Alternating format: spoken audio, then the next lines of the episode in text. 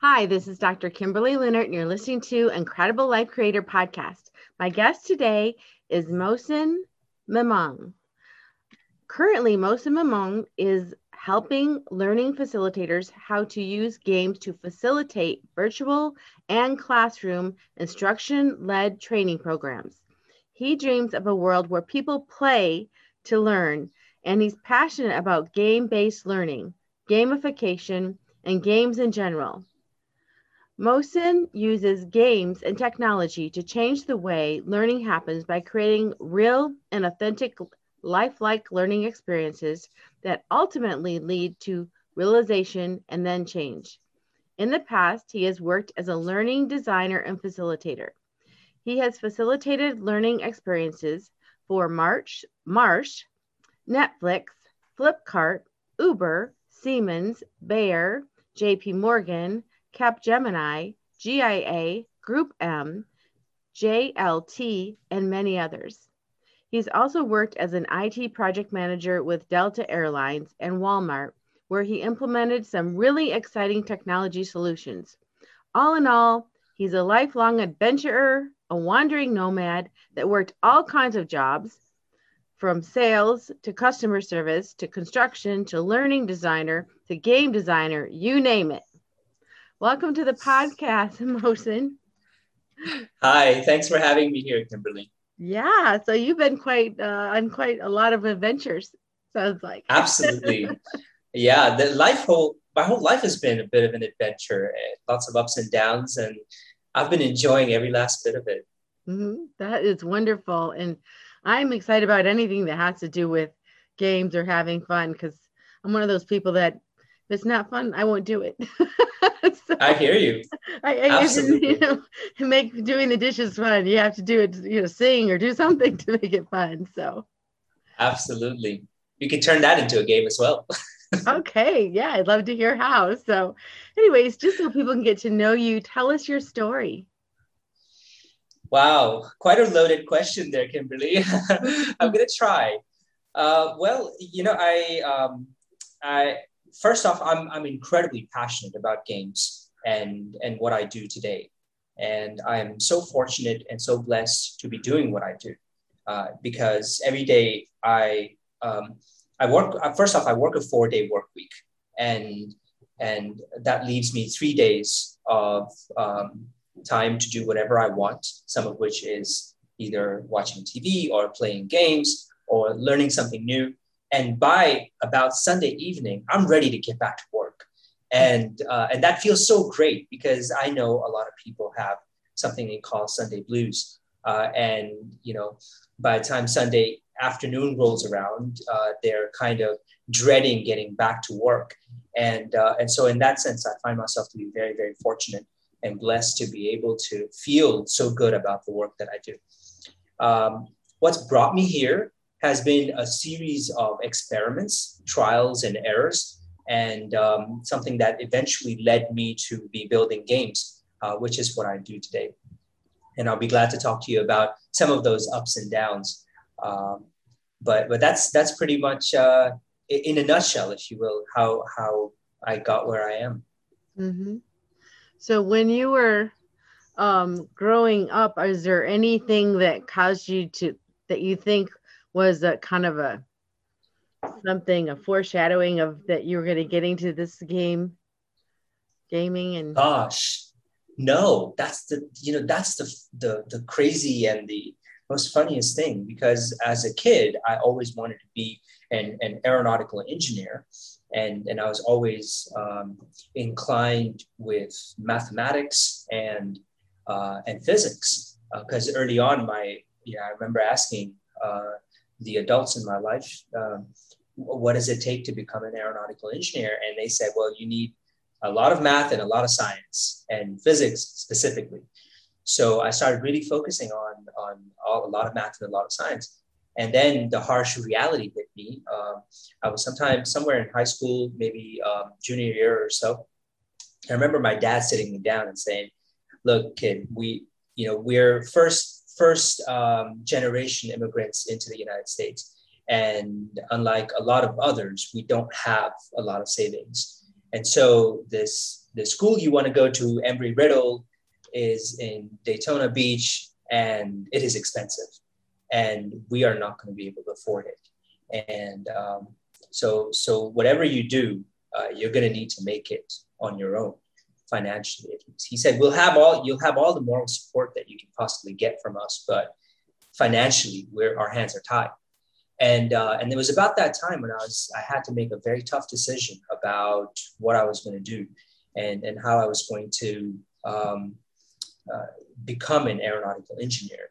And uh, clearly, that didn't happen the way I had planned.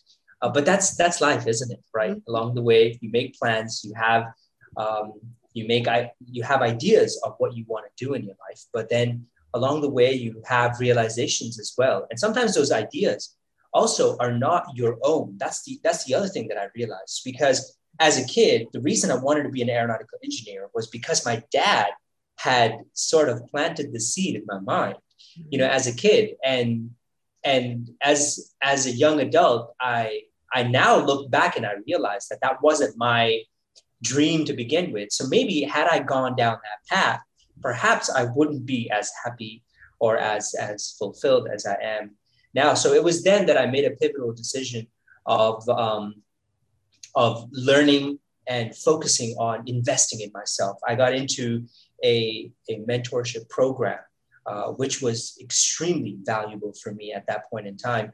And this mentorship program uh, helped me to learn about entrepreneurship, about values, about business, about leadership. And it really inculcated and developed some of these core values that I now live by and, and paved the way and laid the kind of foundation for me to eventually do uh, what I do now. And I think if there's one thing that I could say about all of this is my mentors always said that you know you could you could you have a choice of investment.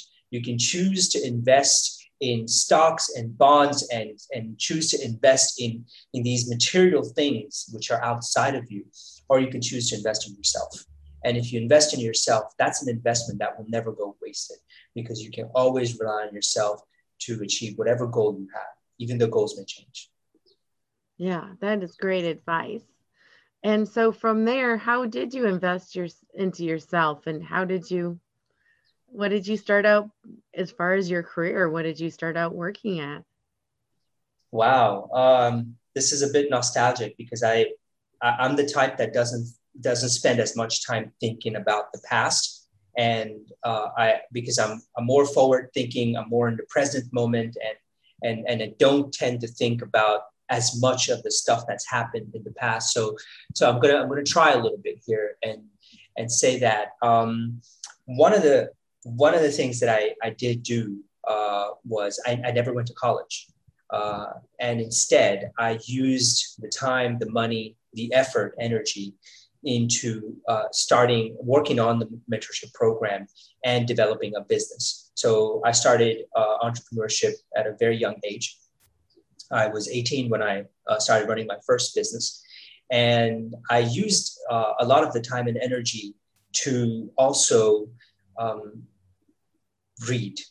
I read all kinds of books and mostly self-help. So, so books like, you know, uh, Think and Grow Rich by Napoleon Hill, or uh, The Magic of Thinking Big, or The Secret, or I mean, there were there are a whole laundry list of books, even books by uh, by Og Mandino, uh, incredible books. I don't know if you've read any of them, but The Greatest Salesman in the World, The Greatest Miracle in the World, brilliant books and such incredible messaging. And then there's another one of my favorites, The Go Getter.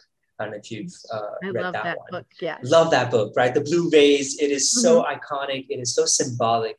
Makes such a difference. And you know, those these kinds of books early on really helped me to get into the mindset of um, of knowing that that whatever financial situation I'm in, whatever conditions, whatever whatever scenarios I'm dealing with hmm. are are my own doing, and and that I am here because of me, and I can I can no longer look outside of me and look at my circumstances and blame them for what's happened to me, you know, because for as long as I do that, as long as I say, ah, gosh, I wish my parents had more money that I could put me through college and they could, you know, I could do this. Look at all my friends, they're going through school and they're, you know, they're making a life of themselves. One guy's becoming a lawyer, another, another guy's becoming a doctor, another guy's becoming an IT engineer or whatever. And, and for as long as I'm doing that, I am shifting blame outside of me and I'm no longer looking at myself. Uh, but the moment I am able to say, my, my condition, my situation, my world today, me, myself, I am a result of my own actions. I can then start to do something about it. Mm-hmm. And, and that really uh, was one of those things that I did that changed a lot of uh, how I dealt with uh, uh failures and things that happened along the way. Nice. Yeah, and before we came on, we were talking about, you know, I'm from Georgia, from Atlanta area, and you had worked in Atlanta early on with Delta Airlines, which is our largest airline here. And how did that happen? Wow, that was a stroke of chance, providence, call it what you will. Uh, but it was a consulting opportunity. So there was, uh, they, they had a need for a, a junior business analyst. I knew somebody. And one of the, one of the other things I learned in, um, in my entrepreneurship uh, stint was I learned how to network, which was such a such an important skill i feel especially for someone like me who didn't know anybody. I i grew up in a in a very kind of a middle class sort of family with not a whole lot of uh, connections and first generation immigrants you know we didn't have any family in the united states. So it's not like we had any anybody who could connect me with anyone who was doing something with their life. Uh, my dad worked in construction. My mom worked at dunkin donuts. So i mean it was a very very basic and and and so I knew that the people that were going to help me were people who were not in my circle. Uh, they were beyond my network. And, and so one of the things I would do is I would meet people uh, very intentionally, very um, categorically meet people uh, as and when I would, I would go to, to, to the grocery store. And I remember walking into a Kroger's one day and I, uh, I saw I saw a man walking in with his with his kid, and uh, he was just kind of kind of walking into the, the grocery store and a dog. And I, I kind of you know ruffled the dog's hair and just kind of struck up a conversation. And and by the time we reached the entrance of of the, the grocery store uh, he he asked me if I'd be interested in in an opportunity to work as a consultant. And he had connections within uh, Delta Airlines wherein they needed a junior business analyst. And I hadn't worked in corporate ever. And uh, so uh, he trained me, and he had a he had a consulting practice. He trained me, uh, gave me the skills I needed to be an effective business analyst. I learned a bunch of really interesting stuff, and that really kind of set the path for me in getting into information technology. And um, and from there, I did I, I, felt felt like I did quite well. I worked with Delta for about two years and ended up uh, reaching a, a project manager level, uh, which too happened quite by by by chance. Actually, uh, it's a different story, but uh, but yeah, that's that's kind of how I got started with my my corporate career. Wow. So when you left Delta, did you just go out on your own as a consultant, or do you continue to work with this gentleman?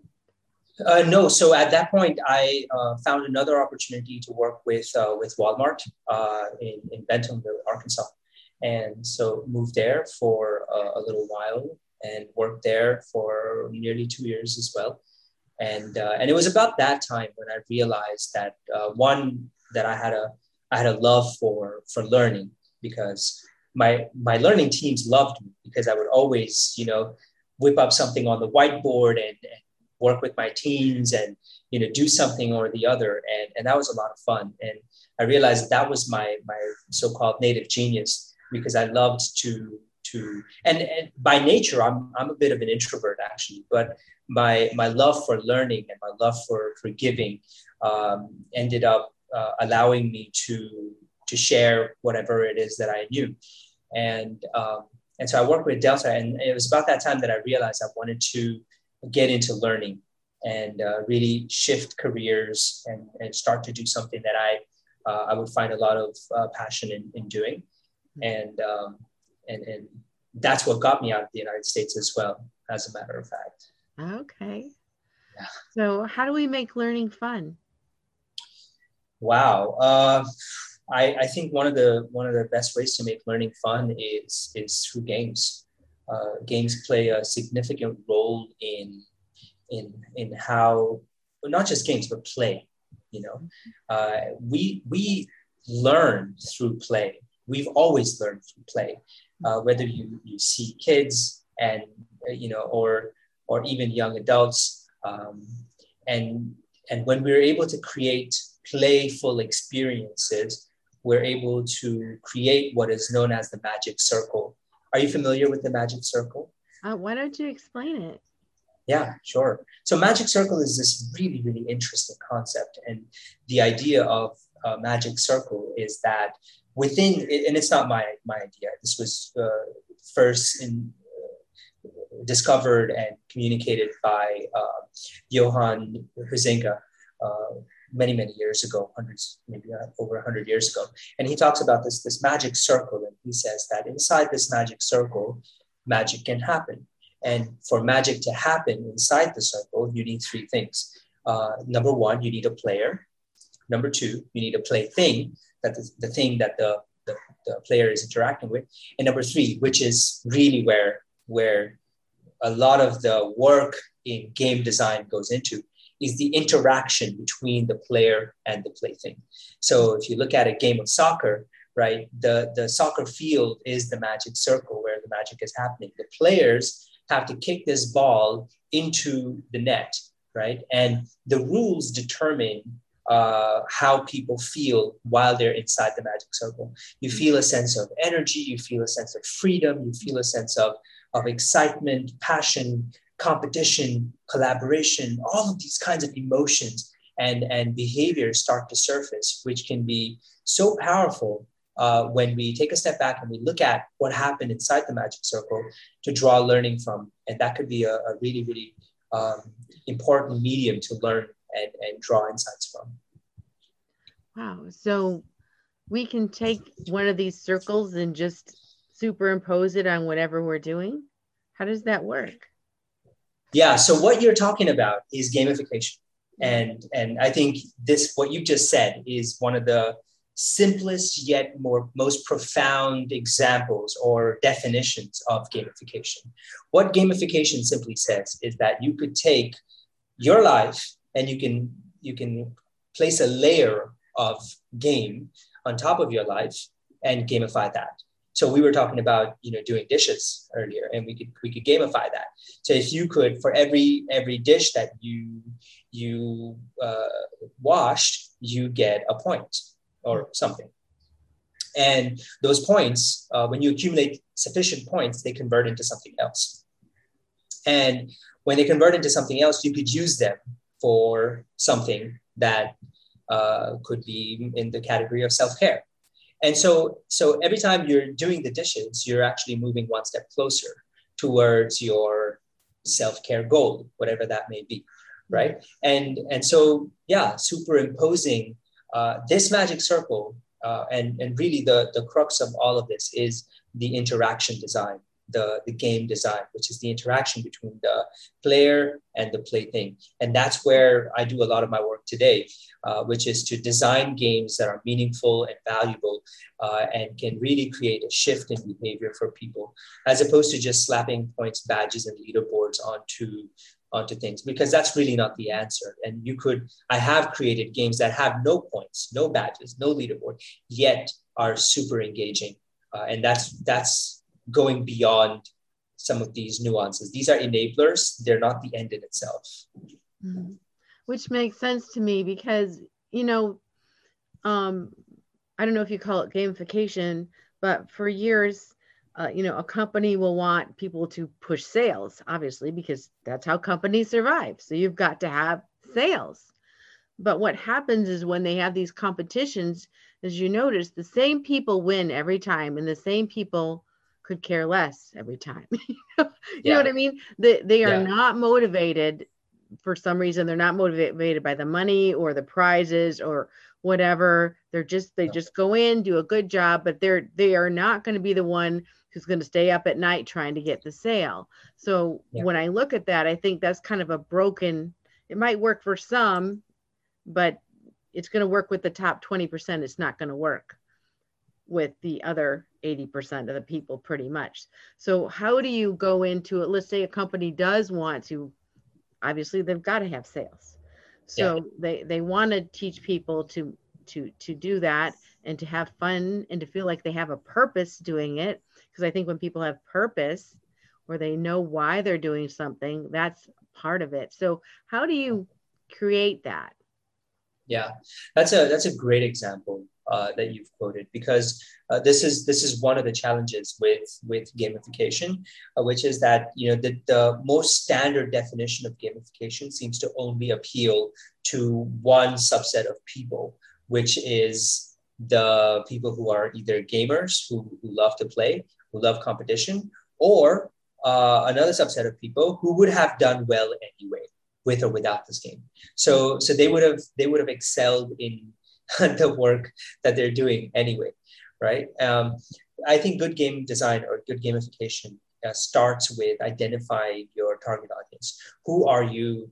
Uh, who are you looking to influence? What are their motivations? And really understanding a whole basket of motivations. Uh, Yu-kai Chou, who's uh, who's you know a leader in the industry, has um, come up with a model called the octalysis, uh, which is a which is a great model to follow as well for looking at the different motivations of in gamification. And I can't go through all eight of them, but broadly said, um, they are broken into four different categories. Uh, it is something called white hat motivation or white hat mechanics, which are more positive enforcements like accomplishment and ownership. Uh, whereas you've got black hat, which are more negative or um, or, or slightly black hat uh, components like your scarcity or avoidance. You do something to avoid something else. Uh, and then you've got you've got personal intrinsic motivators and extrinsic motivators. So so using this kind of a model can help you to really chart out your game design in a way that is appealing to everybody. And and that's one part of what what I would recommend uh, doing. Another thing I would also recommend doing is to look at um, creating categories so that people don't win. There's not just one way to win. There are many different ways to win. And so also recognizing um, personalities, recognizing the innate capabilities of people and, and translating that into the game and awarding people based on that. Uh, so, so those are those are a couple of different things that I would recommend instead of just you know using plain vanilla uh, gamification of points or awarding money monetary awards for completing. And, and that's actually known scientifically now to reduce motivation to reduce engagement when there's a financial association with achieving a goal. And, and I'll explain this in a, in a really quick and, and short way. So imagine you work through a weekend, right, uh, to get a project done. Uh, and, and in doing that, um, by the by let's say Monday, you you go back to work and you receive uh, a note from your manager who says, "Hey, congratulations, great work! You've done this project. You know, is finally complete. Well done. And for that, we're going to award you an additional hundred and fifty dollars." And and yeah, hundred and fifty dollars is great. I mean, because it came out of nowhere, you weren't expecting it. But when you really start to look at, okay, I spent like forty hours over the weekend working on this. Uh, you know, worked overtime, and is that was that worth one hundred and fifty dollars? So what you start to do is you start to map what time you spent with the amount of you know return on quote unquote investment that you got from that. As opposed to if you were to get a non-monetary value or something that you could not quantify uh, would have a lot more sentimental value associated with it as opposed to having a, a monetary association well, yeah, it's just think about that. I thought, you know, if they give me, you know, if so, if I work Saturday and Sunday when I normally don't work it, then I would want them to give me two paid days off. That's what I would. there you go. People, I don't want the money. Just give me those two two paid days off and there you go. Time back because you can't get time back. That's a yeah. That's a beautiful way to look at it because now you get two paid days, and that's because you know. So it's or maybe even as a reward, three days, right? Because you did that out of your own volition, you went above and beyond, and we're going to appreciate you by giving you time, which is so beautiful. Such a great way to look at it. Exactly. So um, with the techniques you're using, are you going into schools in educational situations or are you always working with corporations or companies? So we have partners that we work with that are working with educational institutions, and uh, that's been a, a, really, really interesting area to work with as well. Our primary focus uh, at the moment is to work with corporate and to uh, to to empower learning practitioners. That's who we really work with. So, so folks like like Mary, you know, the one uh, beautiful lady that introduced us, uh, and and and many like her who are doing learning solutions for their respective clients. So we, we tend to work with them, but every once in a while we'll have partners that work with uh, educational institutions and through them we are able to also tap into education one of my goals in life is to change the way learning happens. and i you know and i i live by that and i want to start right at the at the at the elementary school. One of the things i dream of is imagine kids go to school to uh, to to play instead of to to learn because learning can happen as a byproduct of the play. And i think of a of, of school i think of, of kind of the ecosystem wherein you could um, yeah, so i just wanted to say that um, so so one of my dreams is to for kids to go to school to play instead of to to just learn uh, the way that we do now. Uh, and imagine if you could go back to school and you could instead of having to sit in classes and go through what the teacher is talking about, you're actually solving a themed situation like a like a murder mystery of some sort. In grade four it's about you know discovering the the solution to a murder mystery as opposed to in grade five there's a different theme. And in doing all of this you're living the entire school year to solve that one case but in doing so you are learning math, you're learning science, you're learning history, literature, and all of these things are designed in a way that it's kind of packed into the curriculum in a very neat and unique way, uh, which feels like play. That sounds like so much fun. I would love that. I, I don't know what kids or adults actually wouldn't enjoy that. Yeah, that's the goal. So so um, one piece at a time, one game at a time. We hope to to create the change, and and ultimately uh, we want to start right at the elementary school level, really create that kind of change and shift, and then move upwards. Because I feel, I feel I believe that when we work with the kids, that's really where we're starting to build the future of, of the world we live in. Yeah, because then they would have have self interest in what they're they're doing. I think the challenge for a lot of teachers these days is, you know, the traditional sit in your seat, listen to a lecture is not working so well because our our attention spans are so short because I mean, we can learn something on YouTube in 2 minutes. Um and it's really hard to sit and listen to someone talking and talking and talking when you used to be able to consume your information so quickly. So if they were self-directed, because they want to find out who who who did it. The murder mystery?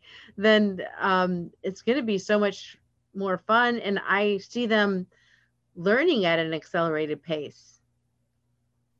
Absolutely. Absolutely. And that's the key because uh, they would learn at an accelerated pace. They would learn through experience. And i think that's one of the biggest shifts that also happens where instead of learning vicariously of you know something that you heard or read in a book you're actually learning through your own experiences you're drawing your own understanding.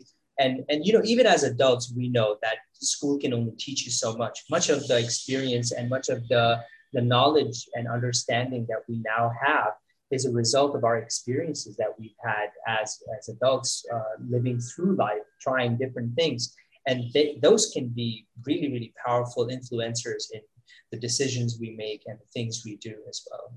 So yeah creating more experiences early on.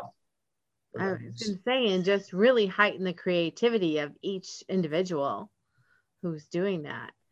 So when I'm looking back and I'm kind of um, comparing, you know, you could have went to school, went to college, did the traditional, but you ended up with a mentor going into entrepreneurship.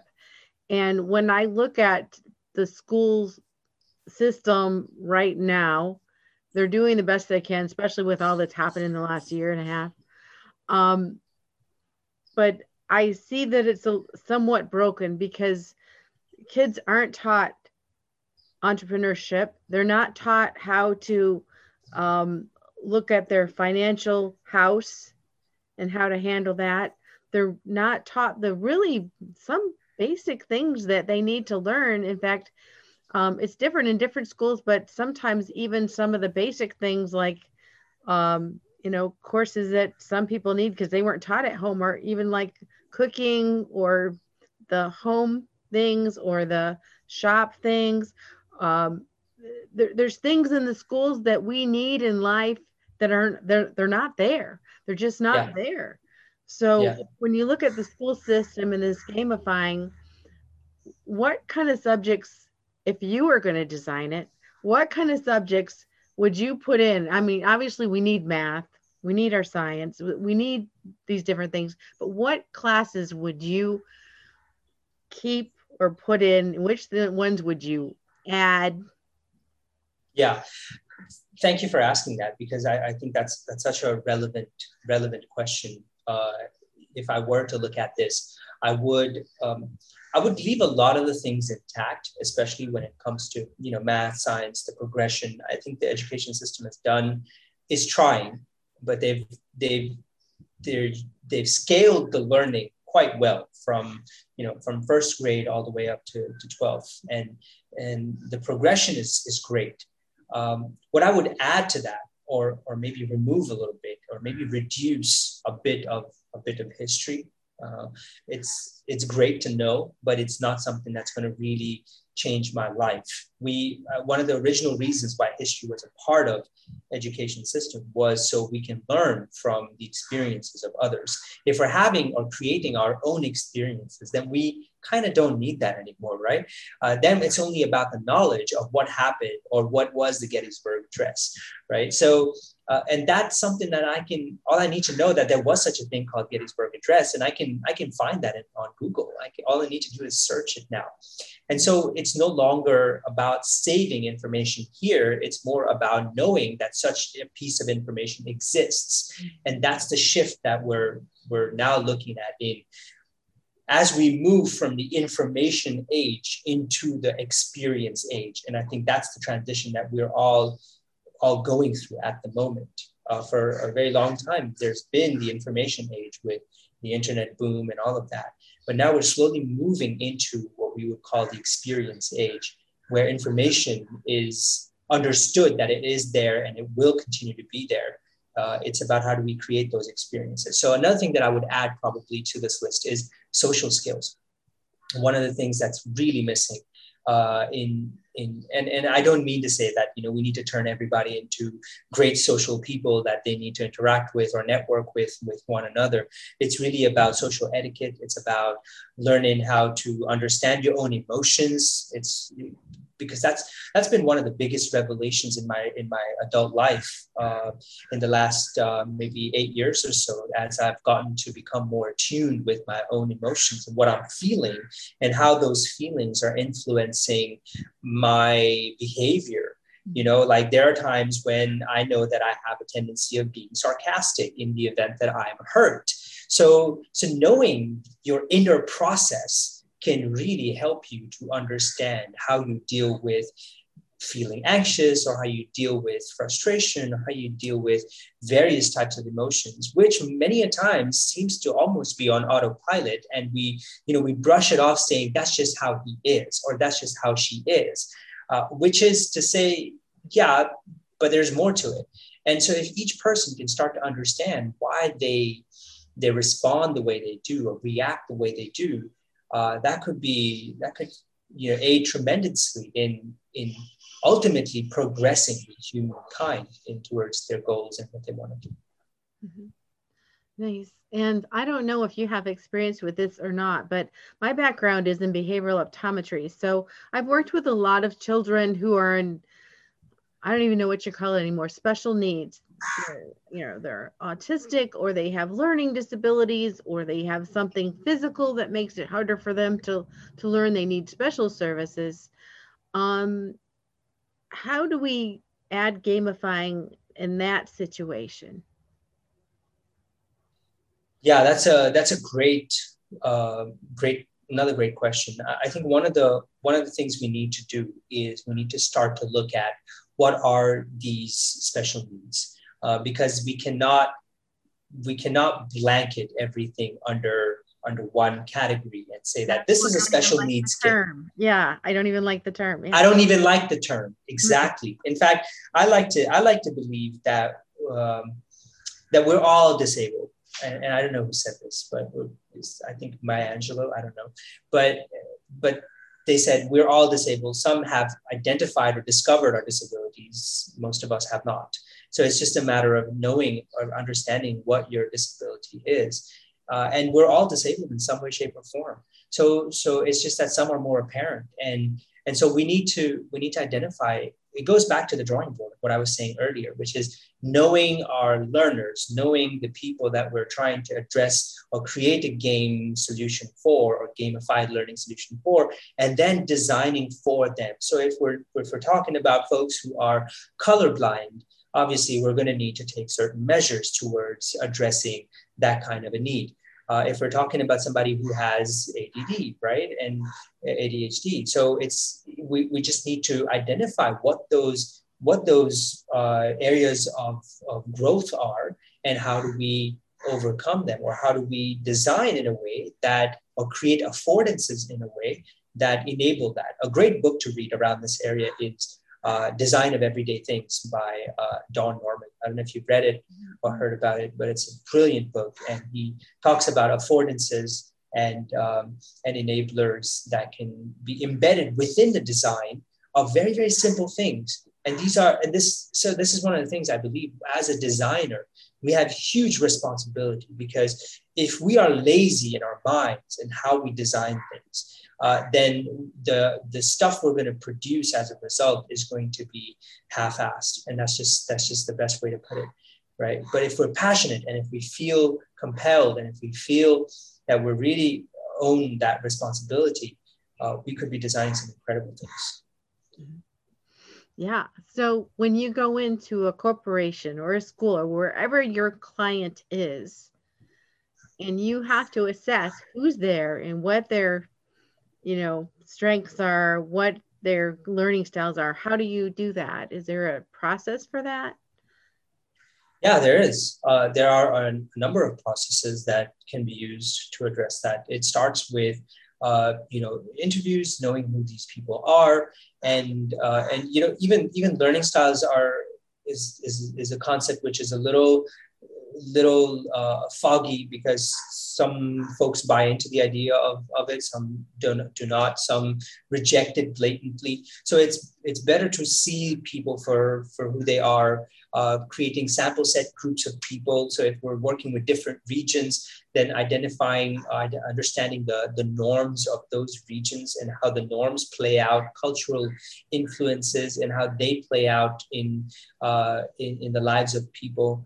Uh, for example the the work life of an average worker, a knowledge worker in India is very different, or the work ethic of an average knowledge worker in India is very different from the work ethic of an average knowledge worker uh, based out of the Netherlands right and so so these are two different lifestyles two different you know uh, socioeconomic backgrounds and and so how do these play a role on the person so if you're really designing for with intent then you've got to do your groundwork. You've got to do your homework in understanding who you're designing for. And with that clarity, you can draw some cues to how to go about designing the, the learning experiences yeah. and the games, of course.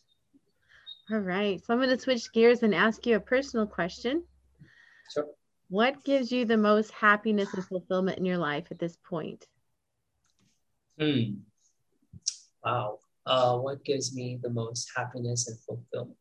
So, in the last year, one of the things that shifted for me is um, I've gone from using games for myself because I built these games for myself. I was doing a lot of work with my corporate clients, and I started to build these games for myself, and and they worked great. I made a lot of money doing that. I helped a lot of organizations and, and influenced a lot of uh, leaders to, to even see games to be a valuable medium of learning.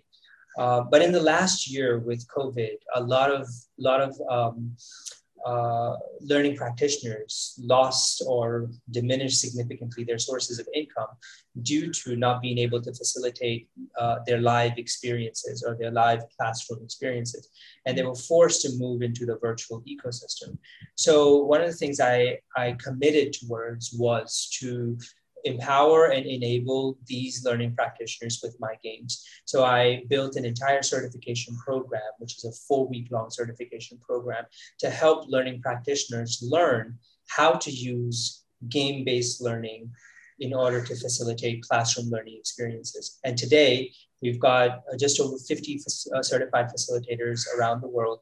And I know that's not a big number, but every last one of these facilitators um, that that every time they they cross the finish line uh, brings me immense fulfillment, immense satisfaction, being able to assist these people. And and you know in retrospect now that i look at it many of them have created new streams of income for themselves as a result of that. And that brings me immense joy. So so i would say i'd have to say that it's it's that. Awesome. Which leads into my next question which was um, if people wanted to work with you or connect with you, how do they do that? What services do you have available now for people? Sure. Um, very easy to connect with me. I'm quite active on LinkedIn, and uh, people can write to me on LinkedIn. We can message and exchange ideas. Uh, even if they want to learn about games, gamification, I'm more than happy to share whatever little bit I know about it and and um, uh, sometimes people want to learn how to make games themselves, so I can direct them to various resources, things that kind of got me started. Uh, very humble sort of uh, approaches like Coursera courses for free and things like that, very economical as well. Um, and um, and and so yeah, LinkedIn is is the best way. Another way to also engage is to attend one of my games. I host a weekly game for my LinkedIn network wherein they get to join and play and interact with with other learning practitioners who have similar mindsets and uh, and, and draw learning as a result of it. So those are a couple of ways to get in touch with you. Yeah, that does sound like fun. so thanks for offering that. Absolutely. and thank you so much for being on the podcast today. And um, it's been a great conversation. And thanks for sharing all you know. Thank you. Likewise, I had a blast. Thanks for having me here. Yeah. So, one last question before we complete. What is your best advice for living an incredible, amazing life?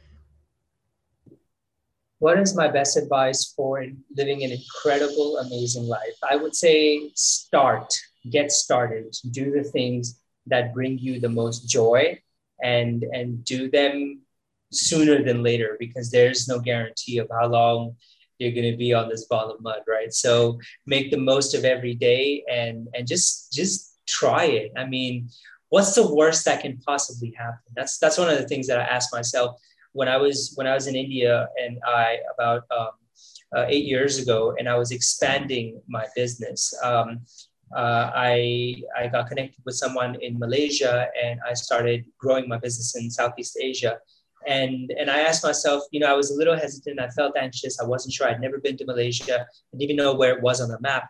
But I said, you know what? Let's let's give it a shot. What's the worst that could possibly happen? And today I have some incredible friendships in Malaysia, Indonesia, in in uh, Singapore, and and these are partners that we work with. And a lot of our uh, not just revenue, but a lot of our our relationships are now intertwined, which is so beautiful. So so I would say get started. Don't don't hold back. Uh, try and see where see where you go. Give it your all every day. Wonderful. Well thank you so much. And we'll talk to you again soon.